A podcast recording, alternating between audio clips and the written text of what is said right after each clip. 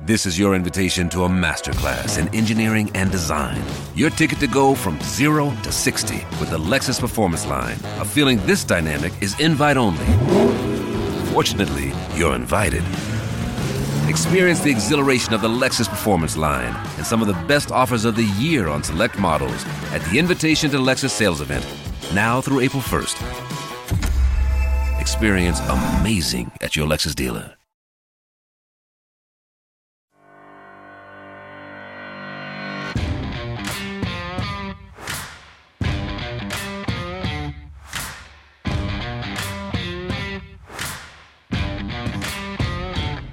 Welcome to the Start Me Up podcast, which is part of the Demcast network. I'm Kimberly Johnson in DC. And a little later, Sarah Wood will be back and she'll be joining me for all the things that we have to talk about today, which is so much because there's always so much going on in this wonderfully corrupt administration. Um, we're also going to be doing And Another Thing, which is for patrons, patrons only, and that's after the free show. So, guess what? Start Me Up is a podcast that's supported by you, the listeners. And I don't have corporate funding and I'm not using advertisers. So that means the show survives on your support. Maybe you can consider becoming a patron for like one or two dollars a month. And what that would do, that's just basically like buying me uh, two to four lattes a year for the hard work that I do. Surely I deserve at least two lattes a year, right? If you sign up for $5, you're going to get access into and another thing which is for patrons only and as i said we're going to do that one today. A couple of different things we're going to talk about which i'm not going to tell you because you just have to sign up to listen. Um, one thing that i'm going to discuss is personal and then one thing isn't.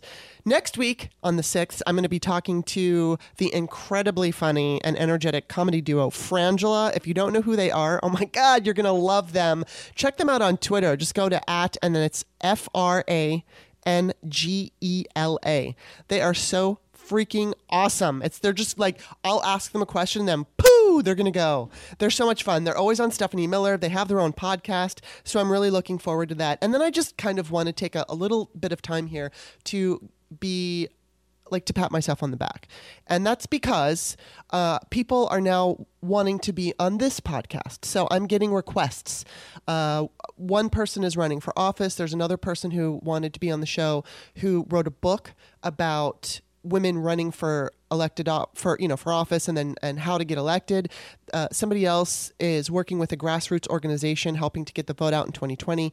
So I'm really pleased that it, you know the the podcast po- excuse me the podcast is growing a lot of that has to do with you because you guys are helping me do this by supporting me. So thank you to the supporters that I do have. And like I said, just consider becoming a patron at patreon.com slash startmeup. Look at the front page. You can see some of the amazing guests that I've already had and uh, take a listen to some of the shows, support the show. Also, um, you can find the show on iTunes and Stitcher wherever podcasts are found. But please become a subscriber on iTunes and please give me a positive review. Uh, we did get one, and that was awesome. So thank you for the person that gave me that review.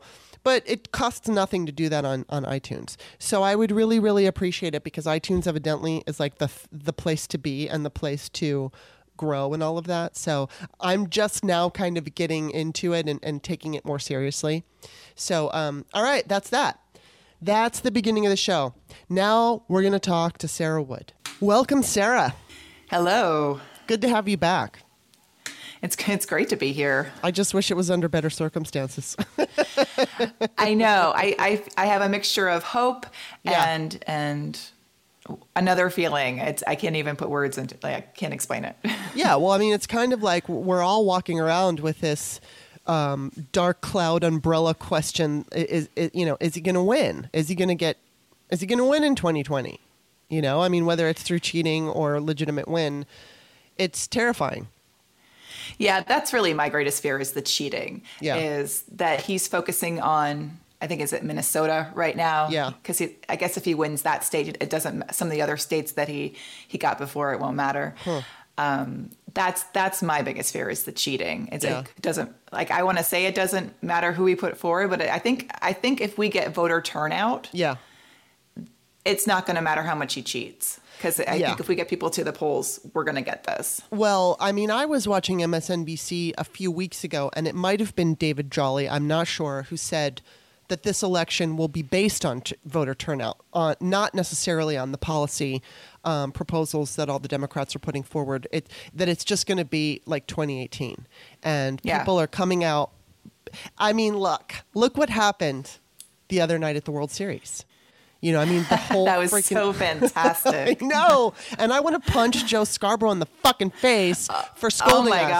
Oh my us. god! oh, you shouldn't disrespect the office of the president. No, we're not. We're disrespecting him because he's an. Because he's a mobster and he cages children and he's fucking Vladimir Putin's puppet.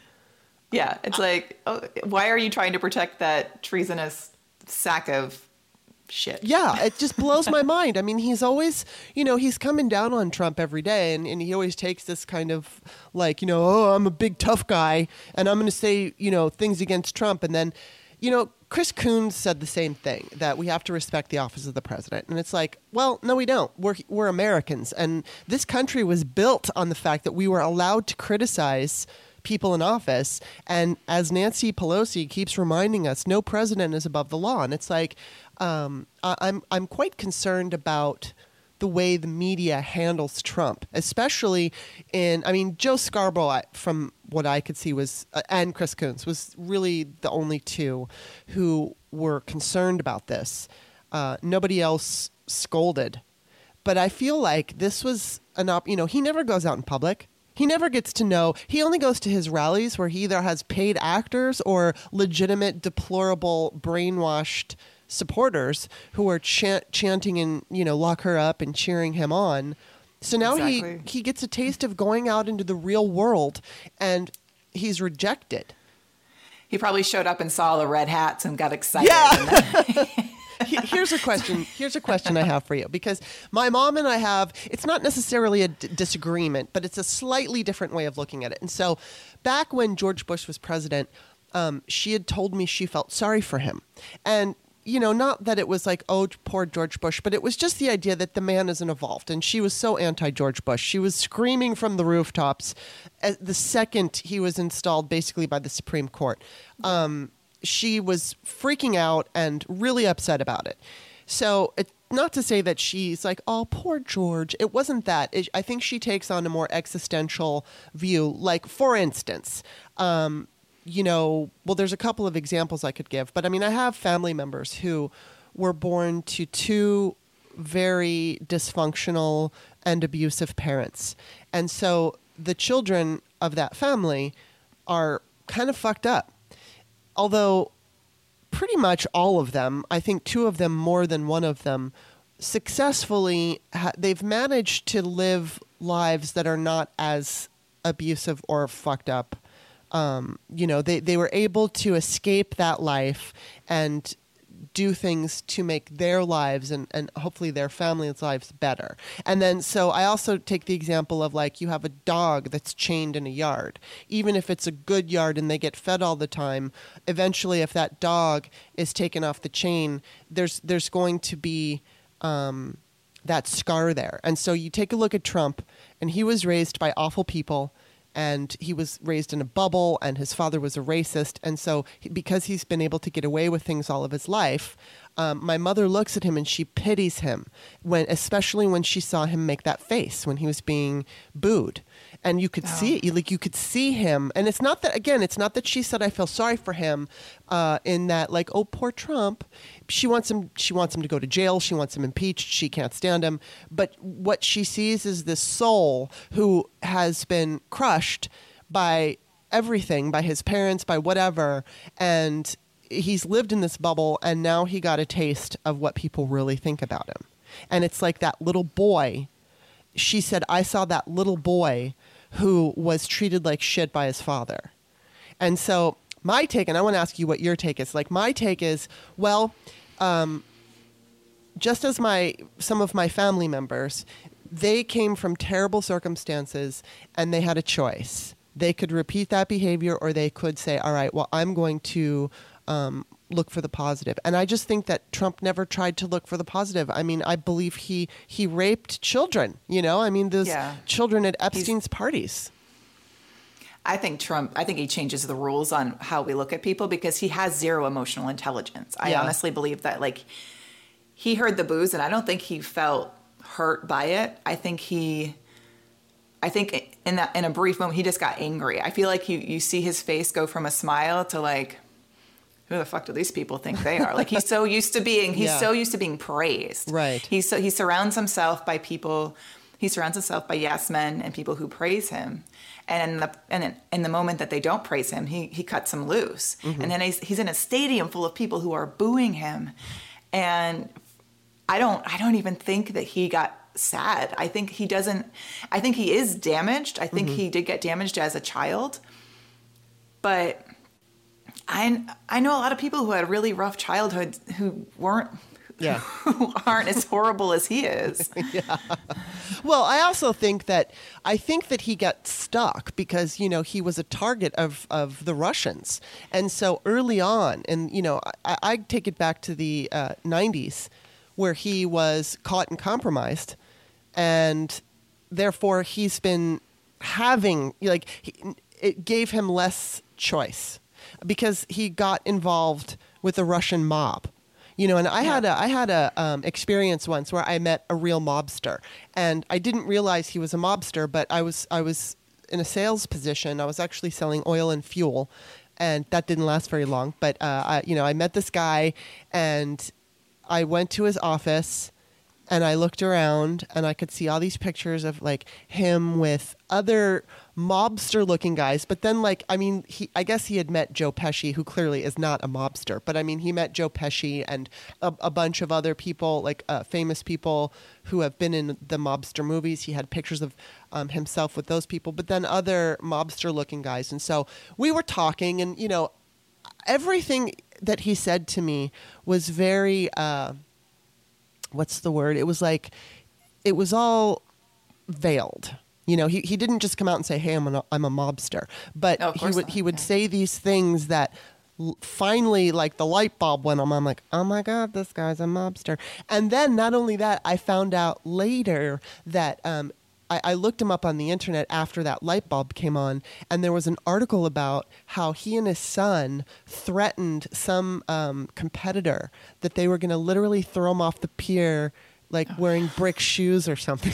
It's like, oh my god! So, and I was telling Every stereotype. yeah, I mean, literally, and it it was literally some kind of um, scandal having to do with some like the Santa Monica Pier in California or something. Anyway, so I was talking to a girlfriend and I was saying, "Oh my God, you know," the, and then he kept calling me, uh, and thank God I had a work phone number, and I wasn't there for much longer, and I just kept avoiding him. He didn't have my personal cell phone number, but he was calling me a lot after I went to that initial visit, and. Um, I never saw him again, but my girlfriend told me she's like, you know, I have a friend who dated somebody in the mob and then like she just we're not friends anymore and that's it because once you're in the mob, you're always in the mob. Or or you're like mm-hmm. Adrian on The Sopranos where you're taken out into the woods and shot. So, mm-hmm. I feel like Trump got involved with mobsters very early on and it put him in this position where even if he was capable of introspection and, you know, wondering about choices he's made, he's stuck now. He's just fucking there, you know? Well, yeah, that's it. I think in, when he was involved with like real estate and business in New York City, that he got involved a lot with like the the mob in New York, and Yeah. a lot of that's like, like Yes. Italian Italian and all that. And then he would deal with them, and then then he decided I'm going to try my hand with the Russian mob. Yeah. There's a new money who's going to help me build up my project and give me a golden parachute. That's that's his whole mo. And so, but I don't think he realized what he was getting himself into No. with that. And now he is just he is so embedded and so stuck. And his, Mm-hmm. I, I think his literal life is on the line if he doesn't do exactly what Wow. What they say. And I think his whole family's involved. And you see like Don Jr. going to Moscow and you see all like they're so embedded in that they they have to do, they have to say these things. And then then you have the people that follow Trump and you're just like I don't know. I, I and you wonder how deep it goes. You wonder who else is like all these people like Kevin McCarthy Yeah. and Lindsey Graham. Yeah. And uh, like Lindsey Graham the other day after Trump came out and and you know did his whole weird died like a dog speech. Um, Lindsey Graham came out and looked at the camera, and I was like, "Oh my God, is he okay?" yeah, I saw your I- tweet. I, it was like it was like a, a proof of life video. He Right. was just like looking at the camera. He looked like he was on the verge of tears, and his Yeah. last sentence was like about um, the people who are the most critical of Trump need to like I don't know. He said something about people who are most critical of Trump need to like respect him or whatever. And I was like. Holy shit, that's him. And he Yeah. was forced to go out there and say that. Was he like given, like, you have to go out there and say this or Yeah. else? And then he leaves immediately after he says that. No questions, nothing. I was like, oh my God, what just happened? I swear to God, may we live in interesting times, right? I mean, these these times are just beyond. I, I can't even, I can't even believe this. You know, I mean, I like that's the most unoriginal thing to say, but every single day I wake up and and I I can't. You know, I mean, I was talking to someone earlier who is just very down, and it kind of pissed me off because I feel like we can't, all- you know, down in the way that they were um, def- like defeated. And I feel like we can't get to that place right now. I mean, I know it's very difficult and I know it's hard to stay strong, but it's not over. We still have an election in front of us. And part of this person's, um, you know, feeling down was that didn't think Trump was going to be held accountable. And all over Twitter, I see certain folks saying, you're going to jail, you're going to jail. And frankly, I don't think Trump's going to go to jail. I just, I don't, he might, he might be held accountable in, you know, in the eyes of the law, but I don't know. And I, I don't want to get too wrapped up in believing that he's going to go to jail, which I think that he should for the rest of his life. Um, you know, it's like I don't believe he should be put to death or uh, you know or anything like. I want him to live and suffer in a fucking cell, even if even if it's like even if it's a nice cell. Um, I want him to suffer through that. I want him to feel because even just getting impeached is going to drive him fucking mad. And, and if the Senate doesn't convict him, which there is a chance that the Senate could, it's a small one, but there's a chance. But it's Yeah. like, even if they don't convict him, he will spend the rest of his life knowing that he was impeached, and it's going to drive him fucking crazy. So, Yeah. but I feel like, you know, the best we can hope for right now is getting him impeached, not worrying about what the Senate does, and then voting him out. And that's the best we can hope for. And if we get anything more than that, then count yourself lucky, you know? I mean, I, I, I don't know. I mean, are, are you on, do you feel the same way? I feel exactly the same way. I'm like, I'm hope, like, I know it'll go to the, I have, I know he'll get impeached and it will go to the Senate. Yeah. From there, I don't, uh, maybe they'll, we'll be able to flip a few Republicans to get to 60. That would be great.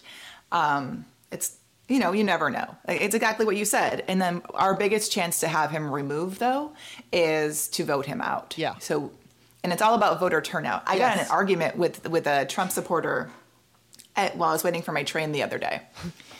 And he was just he was just repeating every Trump talking point, Yeah. like the do nothing Democrats, and it was just like I was listening to a parrot. I was like, oh, Oh, my. God.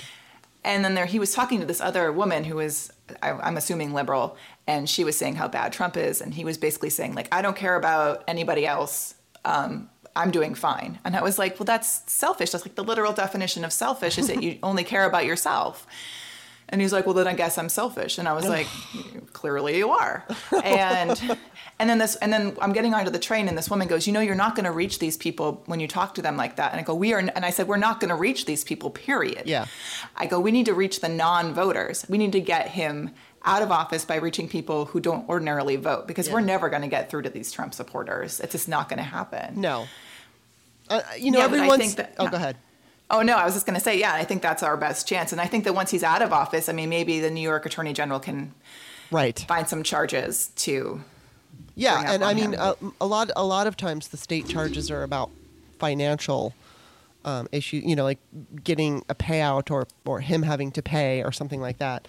Uh, the person who's being um, tried or whatever. But you know, I mean, who knows if he's going to end up in prison? And it's not something that I can um, get too. Uh, sold on because if I do, then it's going to be yet another disappointment. And you know, I mean, uh, you know, Kamala Harris said that she would. Uh, I think what did she say? I don't know exactly what word she used, but it was like, yeah, I would uh, go after him. I would pro- I would look to prosecute him if if I became president. And I mean, I'm. It's hard for me to choose uh, choose that side because it sets a precedent. But then, if you look at what the Republicans do, they're going to do whatever they're going to do anyway. No matter what we do, they're going to be Yeah. dirty. And so, if the Democrats go, you know, if the Democrats win and then we go after Trump, um, the precedent is that the next Democrat that wins, they're going to go after them. But I think they're going to do that anyway. I think that, Yeah. you know they're going to try to impeach the ne- next Democratic president, no It matter doesn't who matter it is. who it is. Yeah. Yeah. it doesn't matter who they tried for with Obama. And Obama was like, "What were you going to impeach him for? I know. What did he do?" Like there was, I was, and then, and that's the thing. People were like, I used to go after people being like, "What? You're not respecting the office of the president." I remember myself saying that when Yeah. Obama was in office. Yeah. But to that point, he wasn't doing anything. Yeah. To not be respected, whereas Trump has like a laundry list of everything. Yeah. things. Yeah. Well, and he like, didn't, yeah, he didn't break any rules, and it was just about disagreeing with policy. And so it's like you don't get impeached over disagreements with policy. So I mean, you get you, you get impeached over lying about blowjobs, but you know, not not, and then also lying to the American people about what was on a tape and a phone call.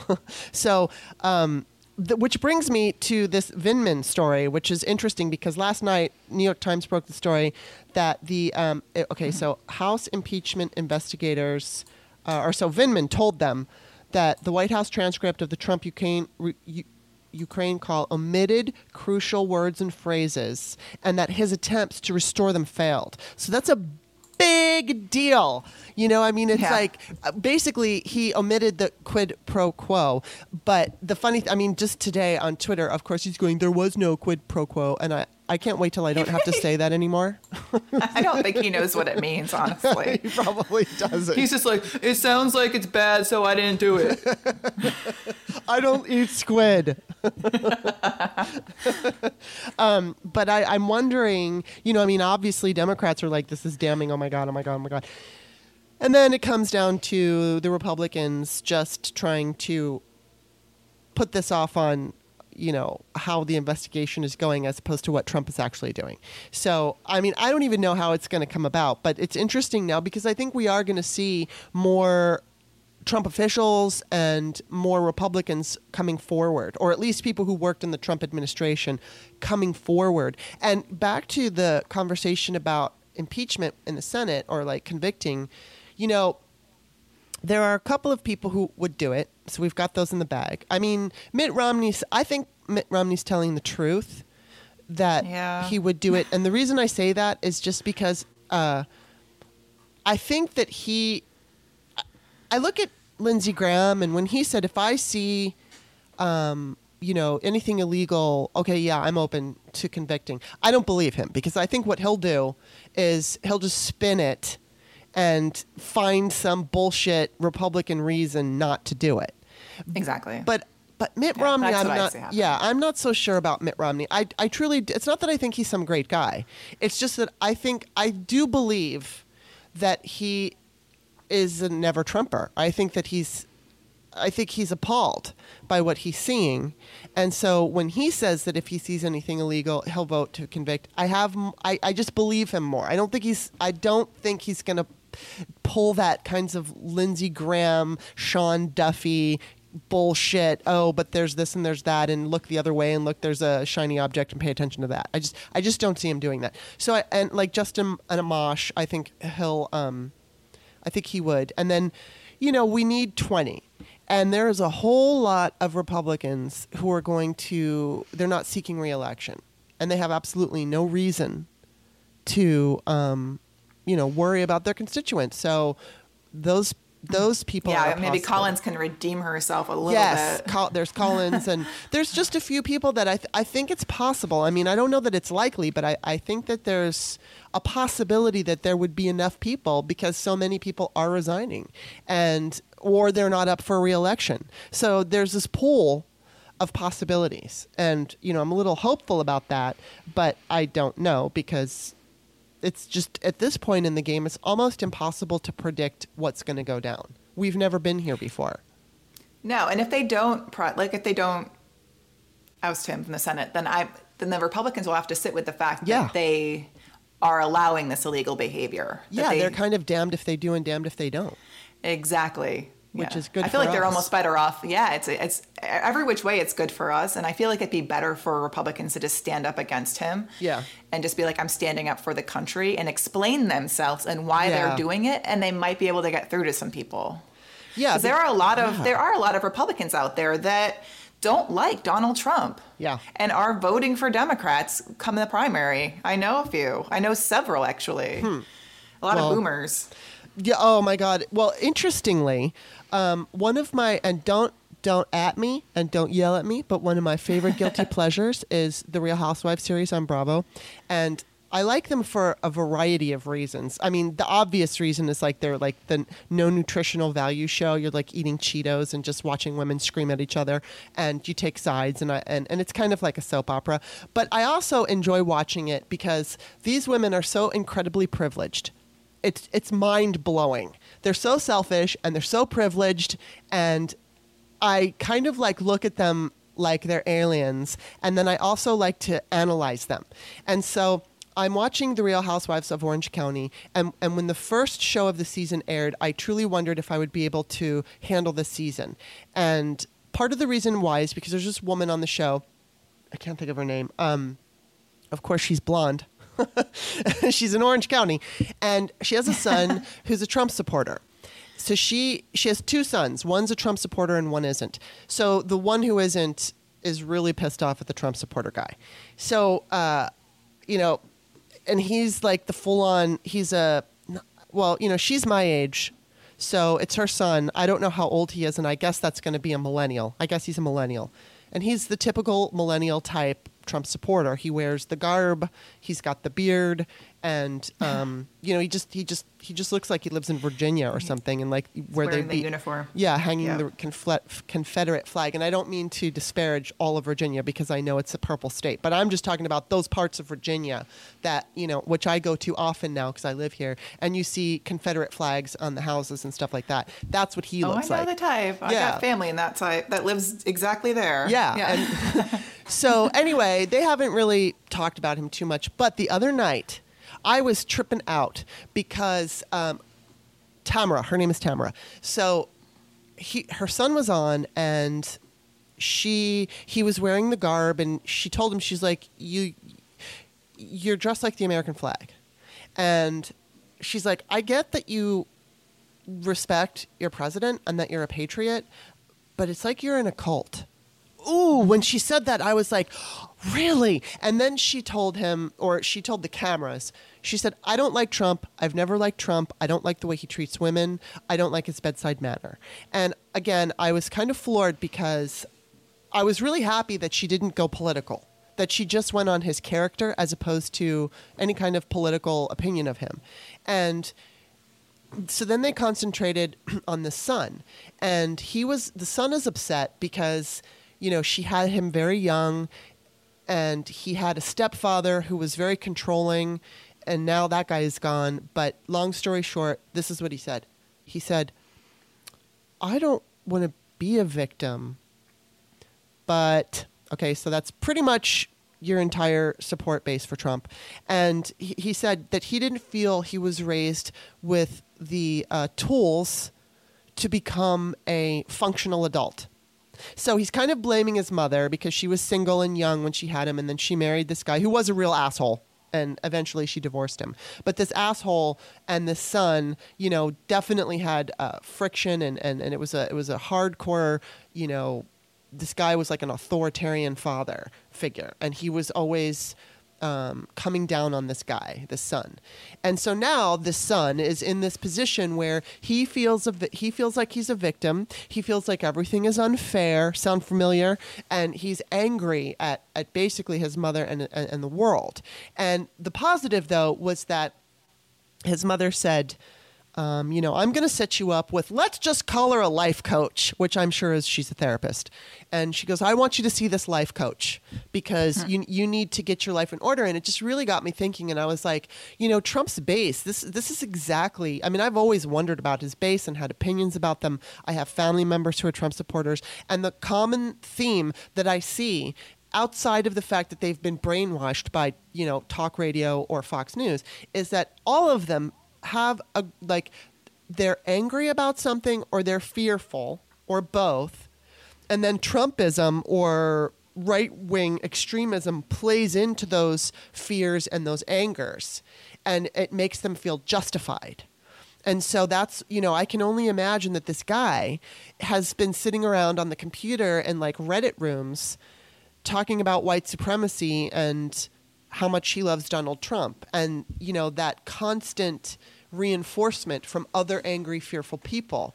And it's just exploded, you know? And so I was like, I just, I just brought this up because I wanted to, I was very grateful to see his mother, who is very privileged and you know, I mean, I don't see her in a political light because she's on fucking Real Housewives.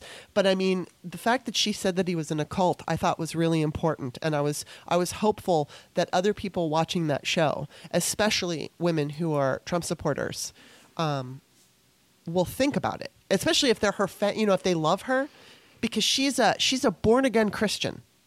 So I imagine there are quite a few Trump supporting women who watched that segment and I just I wonder what they thought about it, you know? Yeah. Because Trumpism is something that we're going to have to deal with when Trump is gone. And it's just this whole right wing ex- extremism that's being um, facilitated by, you know, foreign oligarchs and also domestic, but um, specifically people like Vladimir Putin and all these guys in the Ukraine and everything. Well, his his whole campaign is based off of like preying on on fears, like preying Yeah. on people's fears and fear of the other, and also like a lot of a lot of these young white guys are feeling that they are quote unquote under attack. Yeah, and it's by me. and me. And you. Yeah, you crazy feminazi bitch. I know. And and it's like no, you're just you know being treated like everybody. You don't get a maybe you don't get a leg up anymore. They're like we don't have white privilege. What like I'm like uh yeah yeah yeah you kind of do. Well, you know, somebody scolded me on my Facebook page and said, Kimberly, would you please stop calling it white privilege? It's class privilege. And so um, I found Oh, this. th- that's code. That's code. no offense to Bernie Sanders uses that all the time. Yes. Always calls it class. well, there is a class privilege, but there's also white privilege. You know, I Yeah. mean, I mean, it's just it, the the obvious is that if you're a white, you know, I, I try to ask white people this question who argue that there is no such thing, and it's like. And I ask them online, so I don't always get an answer. If I was in front of them, I might get an answer, and I'm sure they would bend themselves in a pretzel to figure out an answer that to prove me wrong. But it's like, if you have a, you've got a choice now. You're a black person driving, you're a white person driving, and you get pulled over the, by the cops. Which one do you want to be, white or black? Uh, well, obviously, you're not going to choose to be a black person being pulled over because, unfortunately, they get murdered. Maybe not every time, but they they are under assault basically, and it's you know it's just they can answer their own question about white privilege if they're asked. I mean, would you rather be white or black? I asked this on Facebook once and I offended this woman. Eventually, I explained it to her because she said, You know, how dare you ask that? I'm proud to be black. And, and I'm like, That's not what I mean. I just mean that black people are constantly discriminated against. They go to jail for things that white people, like if, if you're white and you're caught with a joint, no big deal. If you're black and you're caught with a joint, you spend your years in jail. Um, so it's not to say that you want to be white because of the skin color. It's how you're treated by our racist society. And so I want to yeah. be clear about that. I don't want to offend anybody. It's like I, I think that if you you know, it's just like being gay. I mean, the way that and it's getting better, but as you know, being a gay person, you're open to more discrimination. And if you're going to choose a life, you want usually you want to choose the easiest way to live without being criticized or discriminated against because of who you are. Yeah, and like and gay people like it's it's it's in my experience is if I can like get through a situation and not have to explain to somebody that I'm gay, like somebody I just met, then it doesn't it doesn't come up. I don't you know Mm-hmm. I don't wear being gay on my sleeve necessarily. Um, but like if you're a person of color, I mean, Yeah, exactly. You- that, that you can't hide that. you yeah And not that you should or want to. It's just that if Oh, you're yeah. if you're pulled over by the police, Um, you know, I mean, I have a story about back in the uh, w- when the Rodney King thing was happening and the riots started. And I've told this before, so I will be quick. But I was in Glendale, California, which is, uh, I mean, there was definitely diversity there, but there's a lot of white people in in in Glendale. And so I was coming home from my girlfriend's house and she lived in a really very nice part of town. And you know i lived in like the middle class part of town. So i was in the really nice part of town and i was driving to my home and a cop started following me and i didn't realize that the riots were happening. And so i you know whenever i see a cop following me i get all nervous and it's like oh shit i don't want a ticket. So i'm driving and he's never pulling me over and he's never pulling me over. And then finally i get to my house and he i mean he followed me all the way to where i lived. And then as soon as i turned into my garage he just went off and, you know, I, I later realized that we had the riots, and I think he saw me, a white woman driving alone. So he basically escorted me home to make sure I was safe. I mean, that right there to me is all kinds of white privilege. Yeah, you yeah. know? I mean, I've also been pulled over after breaking like every, I was speeding, there were children around, I did everything wrong, and a, a nice looking white cop pulled me over, and I was in Beverly Hills, and, and he let me go.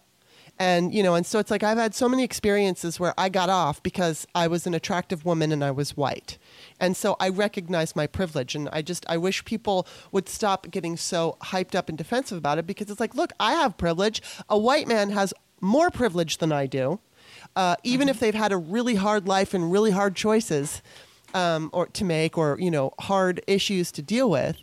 But I mean, as a white woman, I have more privilege than most other people you know so and it's like i it doesn't mean i abuse it or think that i deserve it because i don't but we have it Yeah, it's about recognizing it. And so these people that sit around saying there's no such thing as white privilege, it's like it's it's admitting it. I mean, it's it's all about just acknowledging it. It's like I have I have white privilege. Yeah. My wife doesn't. My wife doesn't have white privilege, and I've Right. seen how she's been treated differently. Yeah. So it's like I.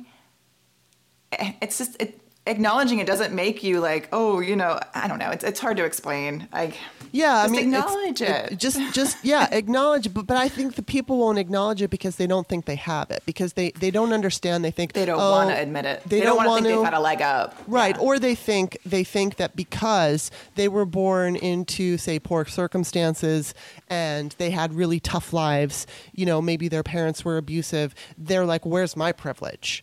And it's like your privilege is that you can walk into a, a store and not be followed by security. Your privilege is that if you're a woman, you can walk into a grocery store and easily find foundation to match your skin and band-aids to match your skin. Exactly. You know, and it's like, Yeah. and it's not to say that those are the most important things ever, but it's like if you're a black woman and you just need to quickly run in and buy some makeup, well, you can't really do it at the grocery store. I can.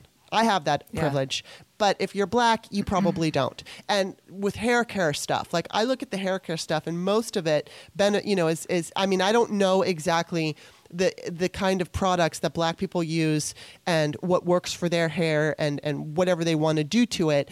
But uh, but what I do see is the options for them at the grocery store are extremely limited. Whereas the options for me at the grocery store, I mean, it's it's almost a whole fucking row aisle of of possibilities and options. So it's like there's little things like that, and there's bigger things like you know. Some I, I read an article too. Somebody listed all these different ways that you know white privilege exists, and it's like if you're if you are in um, so if you're in, in either in an accident or if your car has a flat tire and you go knock on someone's door, that if you if you're white, there's a better chance that the person's going to help you. If you're black, you know, I mean, it just depends. It, it always just depends on the person. But Yeah. you know, I mean, there, there's this. You know, this is a great list of of white white privilege examples.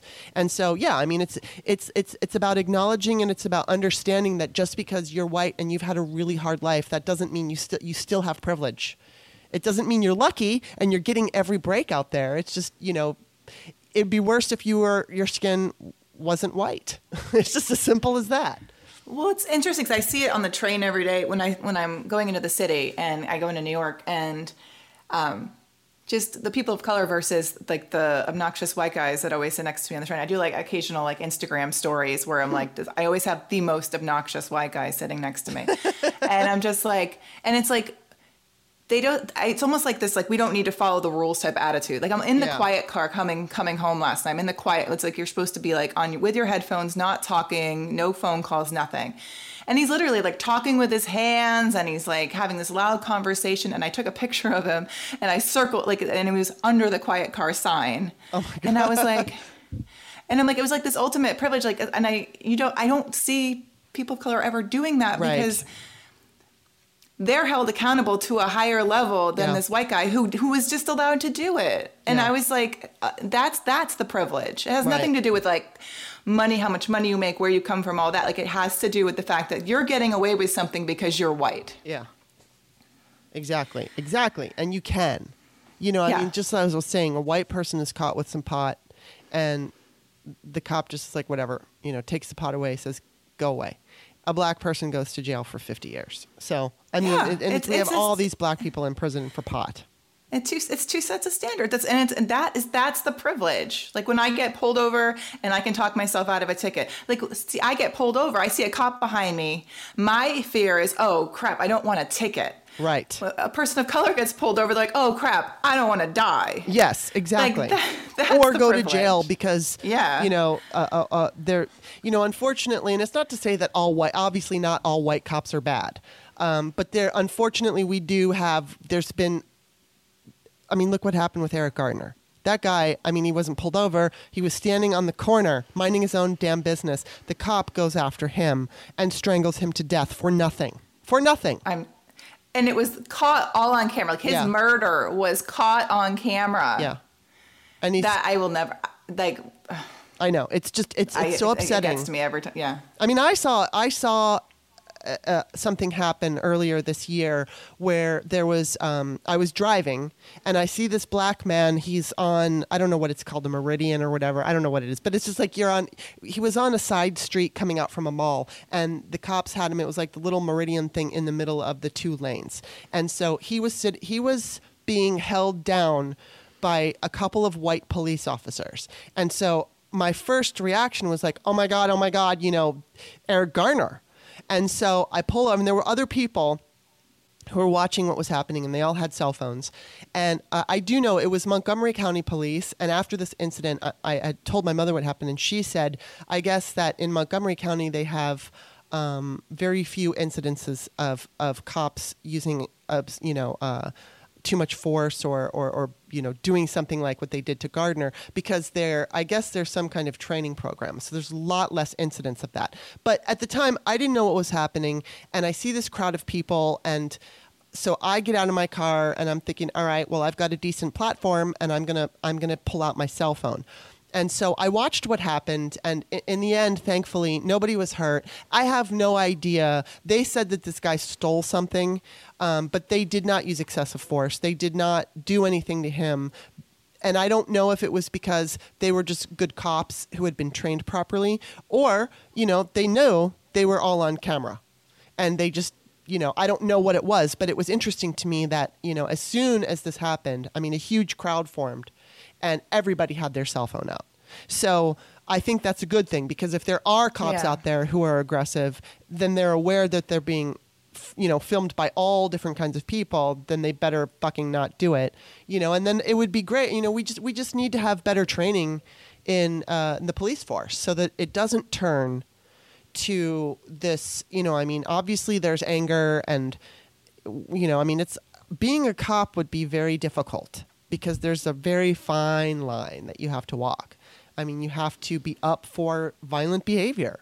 You have to be up for the fact that you could die and and that you may have to kill someone you know and and in order to to do your job properly you may have to kill someone. And so that's some that's really a difficult place to be in your mind.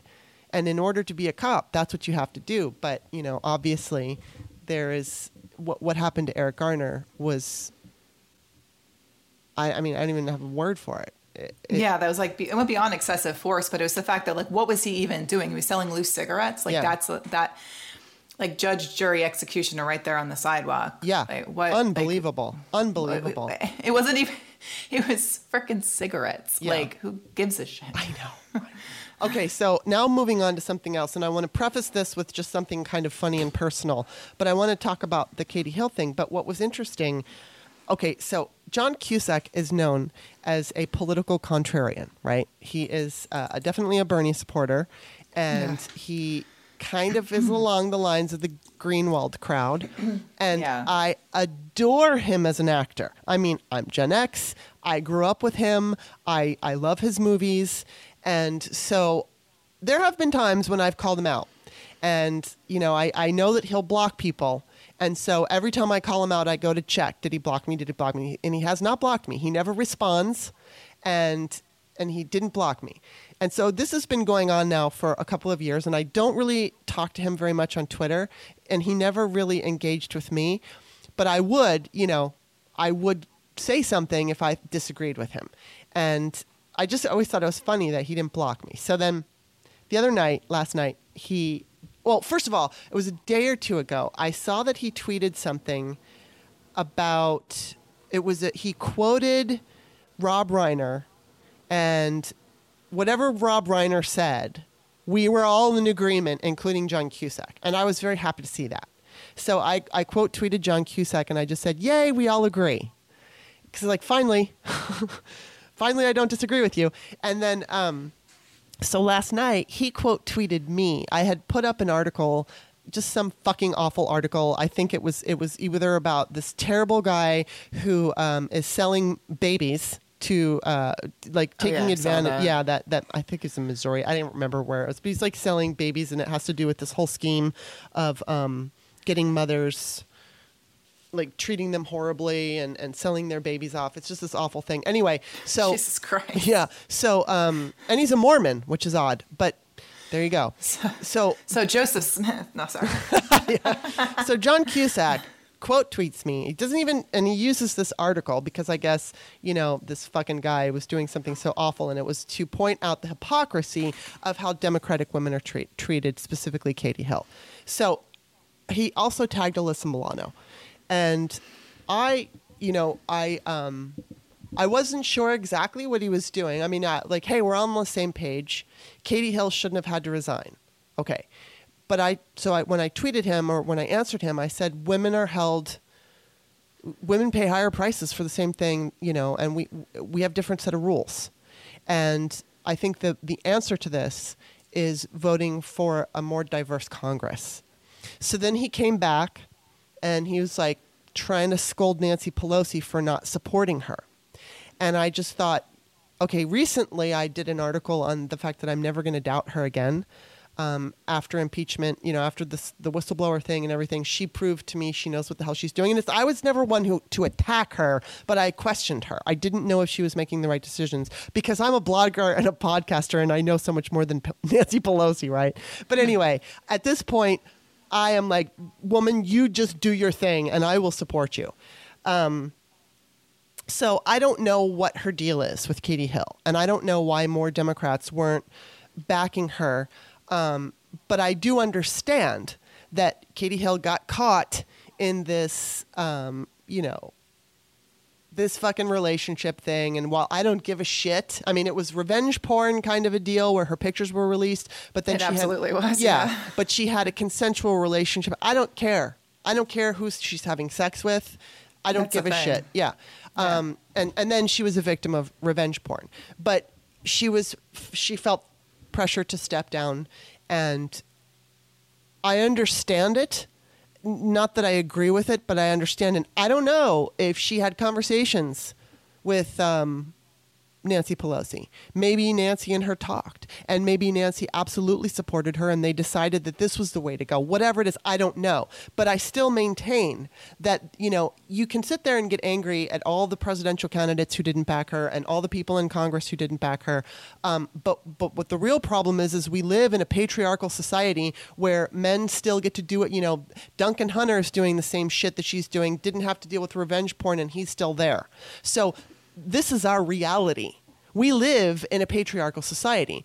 And in order to change that, we're going to have to change the way uh, laws are made and, and who makes those laws. And then also, you know, when we have a diverse Congress, when we have women, when we have people of color, there's just going to be more of a tolerance instead of giving white men the benefit of the doubt all the time. It's just not going to happen.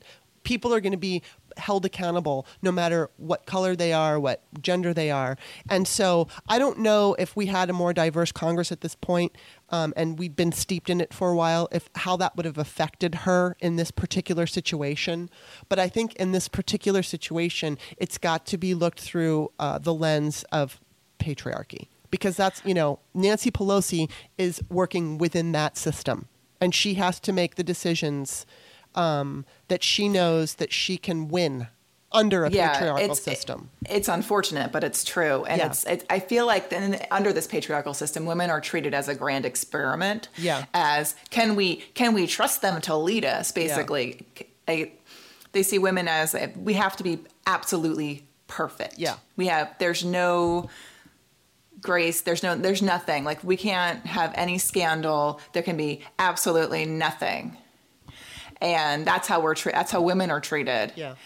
and it's like this like we're being treated as an experiment like can we can we actually allow them in congress it's like so i that's where i think if we do get more and more women into the house and senate and the white house and the um, judiciary. We need more. And Oh my and- yeah, God, and more yes. people of color. I mean, it's like I write about all the time that you know white men can can rape women and literally babies and get away with it. Yeah. So, um, and local office like i see it just in like local like i live in a pretty diverse town and i get my flyer for the local election and it's like just it's literally all white people. And Yeah. i was like what the hell? Like come on. Yeah, we definitely need to have more women and more people of color running this country because that's that are the, those are the people who live in this country. You know, and it's not to say that white men don't have value. Obviously, they do. But too many of them are making the decisions, and some of them are very terrible at it. So we just, you know, it's not. It's, I saw the argument too, where somebody said, "Oh, well, not." You know, I said, I, I quote, I after Nicolle Wallace called Laura Hmm. Ingraham and whoever else she was talking to chicken shits, which I, I love that woman. I adore her. that was it was amazing so you know, I said we let's just have women run the country, and then you know, Oh, pe- yeah. people are like, no, not all women. It's like you know what? I'll take all Not women all over women. all all men. You know, it's like if it's going to be all women or all men, I'll take all women because of course Hands there's going to yeah, there's going to be women like Sarah Palin. There's going to be women who I don't Marsha Blackburn and all of that. Of course there's going to be those kinds of women. But I trust that the majority of the women who would be running the country would do a better job. I would prefer though, what I prefer is a good mix of everybody because that's what our country is. I don't want Yeah. men out of the picture, but it's just like Ruth Ruth, Ruth Bader Ginsburg made a comment once about um, I don't I wish I could remember how she said it, but it's just the idea that, you know, I'd like to get to the point where nobody would even question the idea of having nine women on the Supreme Court. Like we can have nine men and no one thinks about it. But if you say Yeah. nine women, oh my God, the freak out. What? You know, it's just Can't like all women. What? it's like it's like if you mention like say Elizabeth Warren or Kamala Harris having a female running mate. Yeah. They're like, oh, whoa, no, we can't. Have. I'm like, yeah, because two gen- like two of the same gender have never been on a ticket before. Right, exactly. Uh, You know, it's okay if it's men, but not women.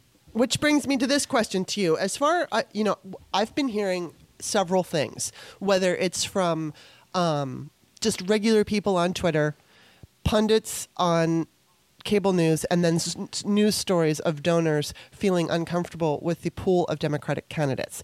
And people, I mean, granted, we don't necessarily have Obama right now, but Obama wasn't even Obama at this point in the race in 2008. So I think people um, forget that. Yeah. yeah. Um, but what do you think of our poll? I mean, do, people are saying it's lackluster.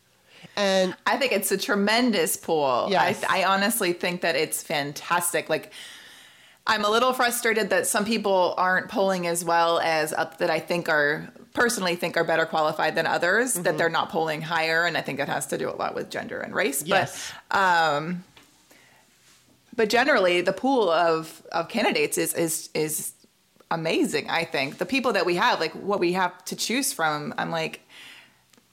I don't know. I can see myself like I, I would begrudgingly get behind some people if they Right. won. Me too. But I think that they all stand a chance at beating Trump. Yes. Like all of them. Not all of them, but like the top six. Right. I agree with you. Yeah. Yeah, like Yang and and um, Steyer, those people. I think no. No, Um, I don't even know what the hell that is. I did get a I did get a kick out of um, Yang wearing a lapel pin that said math. I thought that was really funny. That's pretty cool. Although I'm not his fan, but yeah, I, I No, no, I'm not a fan of Yang. I think I I think he's he said a lot of things, especially recently, like defending Tulsi and all that. Yeah, yeah. No, like, no, no, no, yeah, no, no, no, no, nah. no. I can't take the defending Tulsi. And you know what? That's that's a, that's another issue. Now, uh, Bob Cesca, my boyfriend, um, he and I were doing well. First of all, I think it was last Thursday night. He made a comment to me that just uh, Democrats need to just be united and not fight, and we need to fight Trump. And so it was right after I posted about um, Pete Buttigieg, and and I said that Pete lost me because, and and I mean this sincerely because I I wanted to like Pete Buttigieg, and I did like Same. him, and yeah, I, I, wanted to like him too. yeah, I mean, and it's like there's absolutely no. Uh, he gave, I think, the best answer on late term abortion that I've heard anybody give.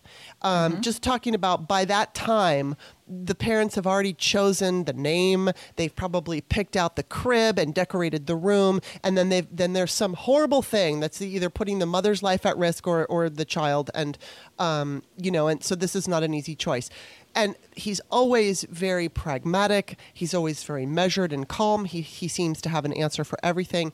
And you know, back when he uh, early on, he referred to um, the ERA as a oh, what did he say? Um, I can't remember the term, and I'll think of it in a minute. Oh, a retro issue. So Oh, yeah. I was pissed because I'm an ERA activist, and I was like, "No, Pete Buttigieg," and I tagged him. I said, "It is not retro," and I said, "You know, Illinois ratified in 2018, Nevada ratified in 2017, and you know, and I said a bunch of stuff, and then I noticed that then there was another time after that that he was asked about the ERA, and he gave a better answer." And I was really happy because I wasn't the only one who I wouldn't say attacked him, but I was like, "Oh hell no, that's not how you talk about it." Uh, I think he listened, and I was grateful. So, but then you know, then he's he's going against what Hillary says, and he's defending Tulsi, not a good thing. And then I find out he's working with Mark Zuckerberg, who's like fucking destroying the country along with Trump. And it's like He also has a Goldman Sachs advisor. Yeah. Yes. So it's like these things are, are upsetting to me. And I feel like in a primary, this is when we vet our candidates. So anyway, when Bob said that to me, it was right after I had tweeted this thing about Pete, and I'm thinking, oh shit. And I know Bob likes Pete Buttigieg. So um, I, I told him, I'm like, look, you and I are going to have to, you know, in the 2016 election, I was a Bernie supporter, and I was one of those, I wasn't a bro type, but I was definitely involved, and I was emotionally involved. And um, Bob was not a Hillary supporter so much as he took a pragmatic look and he thought, all right, Hillary has the best chance of winning because A, B, C, and D. So I'm just going to talk about that. It's not even that he was her supporter. So, and of course, I was like taking issue with everything he said because I was a defensive Bernie supporter and I was emotionally affected by it. So in this election, I've decided no, I'm not going to be emotionally, I'm going to try to be a little bit more analytical. As much as Elizabeth Warren is my first choice, I'm trying not to get too emotionally invested in her.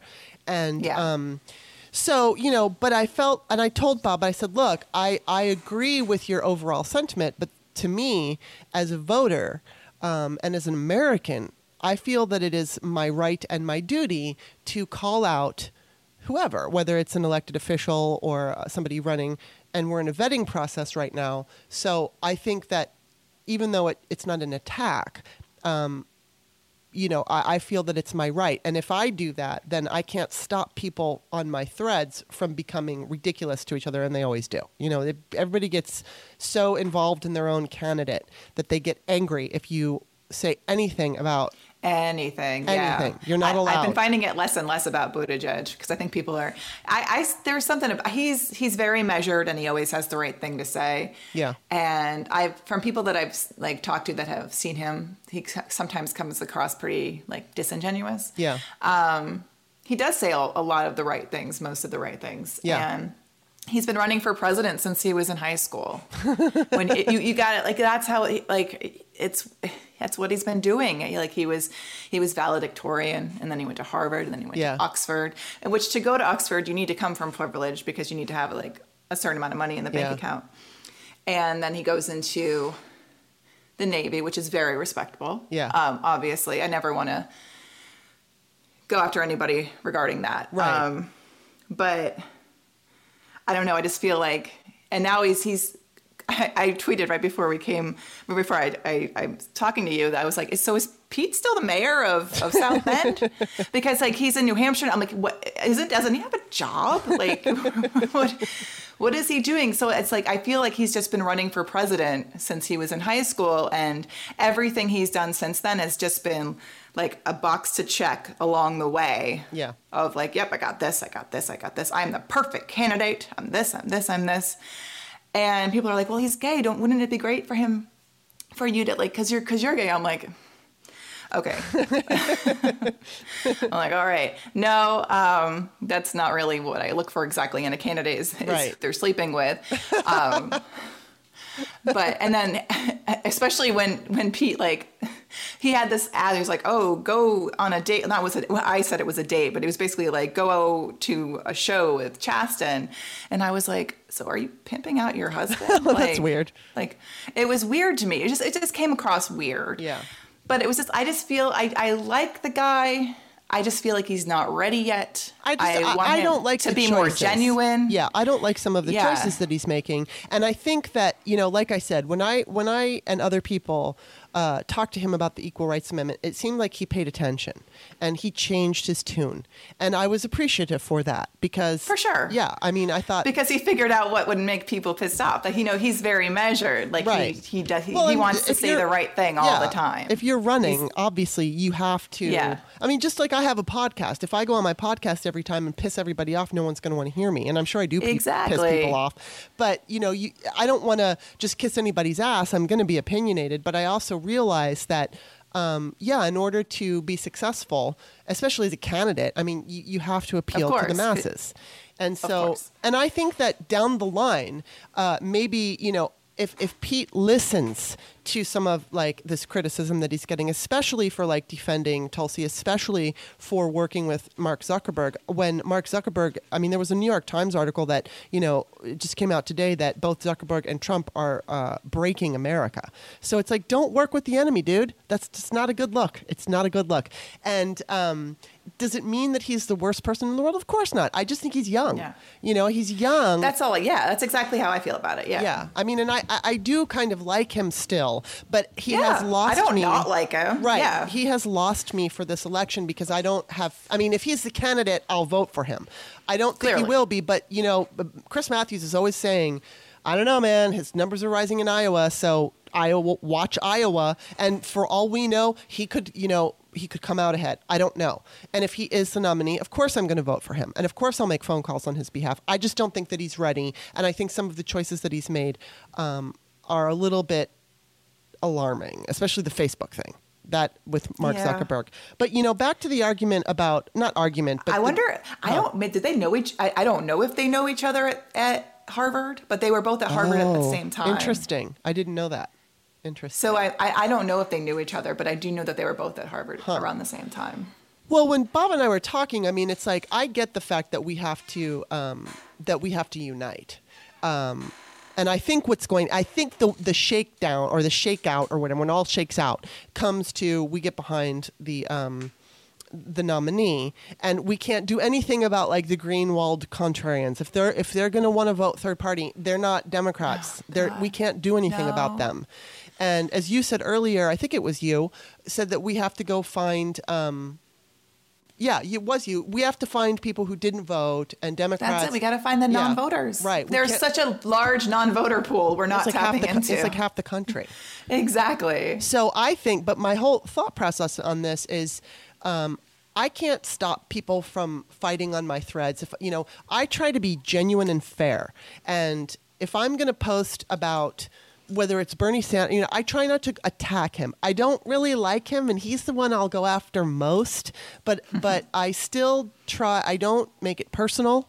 I just cite either what he said or what he's done, and why That's I what I like try it. to do. Yeah, Yeah. And so it's point out his hypocrisy. Like that's what I like exactly him wanting to hold big pharma accountable, but he manufacturers accountable, but he he voted against holding gun manufacturers accountable. It was like yeah, this- I mean, the there, there's, hypocrisy it. there's that, and then there's also the fact that he admitted that he recognized he got um, help from Russia, but then he scolded Hillary Clinton for not doing anything about it when, in fact, she was the only person talking about it in 2016, and and so that pissed me off. And it's like, um, you know, again, if Bernie's the nominee, I'm going to vote for anybody. Who is the Democratic nominee? It's just no matter what, because Trump is too fucking dangerous, and we. Can, I mean, I would do that anyway because I'm never gonna. I'm never gonna not vote for the Democrat. I'm just not. You know. And and anyway, so but but to If get Bernie were to win, though, I need to I need him to to like say that he'll accept the nomination because when he runs as a Democrat Yeah, in I know. Vermont,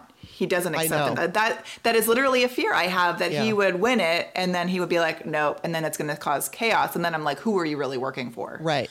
So well, thi- I, I, don't think know. that's that's the thing that you know anybody who's questioning Bernie has that fear. Although I don't, I don't think, and it's a guess, but I, I just don't think he's going to get the nomination. I just don't. I I don't- don't, I know don't who is. so. It's hard for me to say. I mean, it's easy to look at. You know, the, I mean, uh, the last polls with uh, Biden after the debate.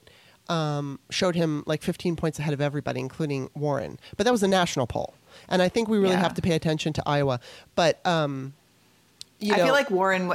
This as a prediction. I feel like Warren's going to take Iowa and New Hampshire, and then Biden will take South Carolina. Interesting. And then and then from there, I think a lot of people are going to drop out, and it's going to. I think it's going to come down to Biden and Warren. Yeah, I do too. I totally think it's going to come down to them.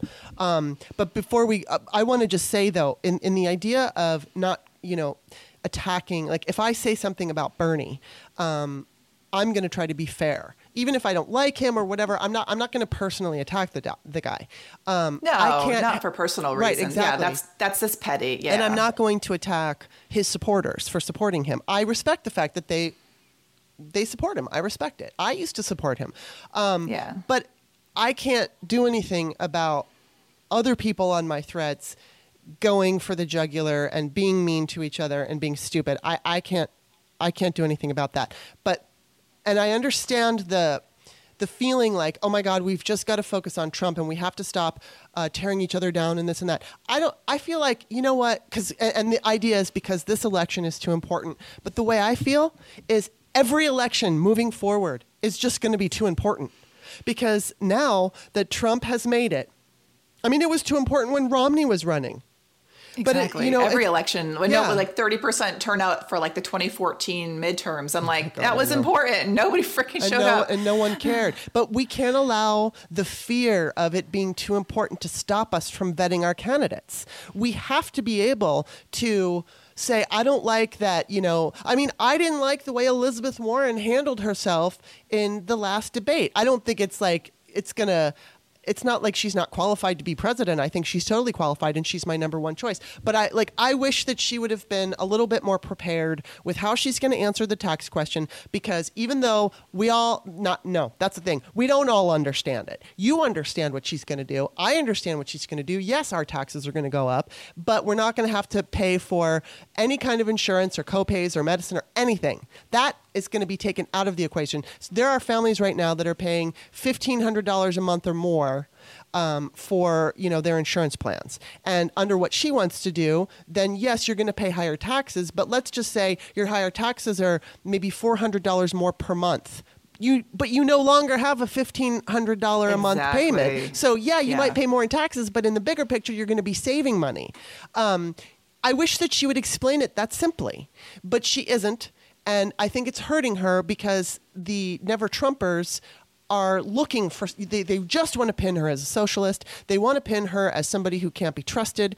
And so she's making it easier for them. And the other thing that I was bothered by was her reaction to uh, the blowback that she got from her own party, which I think she got too much of it. The first couple of debates, Biden was the front runner, and he did absolutely get some shit from some of the other candidates. But I know in this last debate, she got attacked 15 times, and he only got Yeah. attacked two times, and Yeah. and that's because she's that. yeah she's viewed as the front runner. So I feel like Elizabeth should wear the like. I think that should embolden her. I feel like she should be like, all right, I'm the one to beat now. So instead of like it, it, it looked as if she was a little flabbergasted and confused and a little indignant when people were challenging her. And it's like, why weren't you expecting this? You need to expect Yeah. this shit. And I mean, I love her. I think that she's fantastic, but I think that she is so used to being on the campaign trail and talking about her Aunt Bee and getting everybody like in a love fest that when she was challenged by people in her own party, I think it threw her. And um, I hope that the next time she's on stage with these people and they go after her, that she has better answers and, and handles it better. You know, and it's like Yeah, Bob to pointed, expect it, yeah, yeah. and Bob pointed out to me that Obama wasn't always so great in the debates. In fact, uh, what's his name? Um, the guy who cheated on his wife uh, in 2004. What was his name? He was such a jerk. John something. I can't remember his name. I'll think of it. But uh, Edwards? Edwards. Thank you. I guess he had to go to Obama and go, dude. You got to spice it up. you know, like, you know, you got to debate a little bit better than what you're doing. So, you know, and uh, we can all remember that first debate in 2012 with Romney. He just like, it was like he was taking a nap. And I was thinking, oh my God, he was terrible. So debates don't mean everything. You know, it's like what Elizabeth Warren is doing out in, you know, talking to voters, getting the selfies, answering their questions. This is how she's maintained this slow but steady rise, where no one else, she's the only one who's done it. Yeah. No one else has risen like her. I mean, But- Buttigieg is coming in in Iowa because he's spending a lot of time and money there. But it's like, just with the rise, it's her. I think the main concern I've been hearing from people regarding Warren is that they feel like she comes across too, I don't want to say it because it's not like too soft. And Yeah. which could be can come across for a man or a woman. You can come across too soft. Like she's not coming across Yeah. with like this like puff of a chest like like Biden can often do. Whereas like, you know, and K- Kamala, Like Kamala does it. do. She- she's a prosecutor and she's, like, fucking yeah, she kicking does it really, ass. yeah, she does it really well. Like, Yeah. I mean, I, honestly, I wish she were doing better in the polls too, because Yeah. I, I could totally see her taking on Trump. Me like, too. It would be, it would be phenomenal. But we are where we are, Yeah. and so I want to, I want Warren to kind of bring that into the next. Well, debate. and I wonder, yeah, I agree with you. And I wonder, like, I liked when Kamala just fucking took over and looked right at the camera and directly spoke to Trump. It was like, oh God, it was great. And, um, you know, and I, and I don't, you know, it would be nice if all of them did that a little bit more. Although this next debate's going to be great because it's four women, including Rachel Maddow, are going to be hosting the debate. So I think we're going to see some better quality questions. CNN has a tendency to pit the candidates against each other. And um, there's like Cory Booker keeps waving that white flag, like, come on, everybody, let's stop attacking each other. Um, and I, I appreciate that he's doing that. Uh, but I, you know, I mean, I want to see Elizabeth. I think though, Elizabeth Warren is going to handle Trump differently than she's going to handle Amy Klobuchar or Pete Buttigieg, who are asking her about, you know, healthcare. I think that Elizabeth Warren is like, in, for instance, the way that she's dealing with Mark Zuckerberg is showing me that she will do a very good job Yeah. handling Trump. I agree. And so I think that she views them differently. That's why I think this threw her. You know, again, it's like she's telling all the heartwarming Aunt Bee stories and she's having a big love fest and convincing people who don't trust her to convince her with her kind of, you know, um, professor, teacher background. And she's naturally very maternal and caring. And so I think, you know, in the Democratic primaries, I think she's, and I hope that this is the case, that she's kind of using that. And then once we get to the general, if she's the nominee, she turns more into that fighter who has taken on, um, you know, the consumer protections and, and stuff like that. So I, I, I mean, I'm hoping that we, we see that. And, um, I guess we're just going to have to find out. But who knows? I mean, it's like, it's. How do you feel? How confident confident do you feel that we can win 2020? I feel, I, I honestly feel we can win with if we get people excited to turn up to vote. Right. my my biggest fear is that people are going to feel like it's a lost cause and they won't go. So I honestly feel like voter turnout is everything. yeah. It, it, to even surpass like them like targeting certain districts like they did last time in three different states where he only won by like 70,000 Yeah. votes. And like and to and to make a third party option not look like an option because Right. as much as people are like, "Oh, well, that's not freedom, that's not democracy." I'm like, "Well, you know what? Right now, this is about the life of the freaking country. Yeah. And we need to get Trump out. That is what it's about right now. Yes. Absolutely, absolutely. And I just, you know, I mean, there have been two election experts who see a blue tsunami coming. In fact, um, last night I was watching, of course, I always do as I prepare my dinner. Chris Matthews, he's not my favorite, but now he has like freaking, he just got out of surgery for pancreatic cancer. And I feel bad because, like, I have this, I said this last week with Stephanie on the show where it's like, um, sometimes I kind of love Chris Matthews, and other times I, I don't hate him, but he makes me so angry. He either like interrupts his guests, or he has Republicans on that make no sense, and he doesn't challenge them, and he lets them get away with saying shit, and it drives me crazy.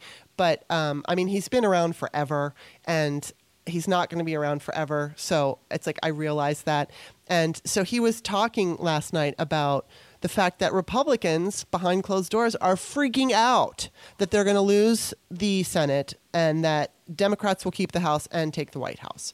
And so, you know, I mean, that's a real, it's, I think it's a real possibility that that can happen. But it's like, again, trying to predict it is so hard. And it's, it's, y y we just don't know um, what Russia is doing and what they're capable of at this point. I don't know. The only thing that I'm hopeful about is I think it was last week.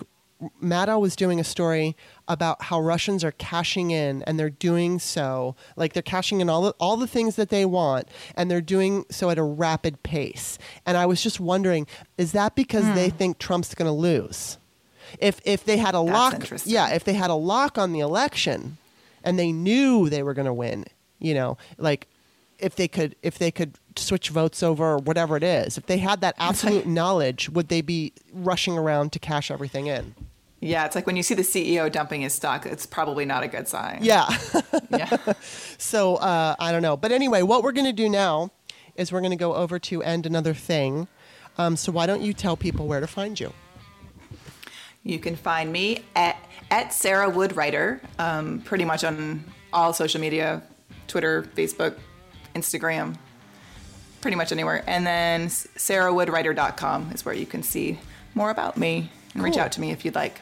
All right, well, then I'm going to put your links into the text of the Patreon description. And as always, it's it's it's great talking to you. But we're going to keep talking in uh, end another thing. So everybody, stick around, and we'll talk to you next time, Sarah. So stick around. Thanks for having me.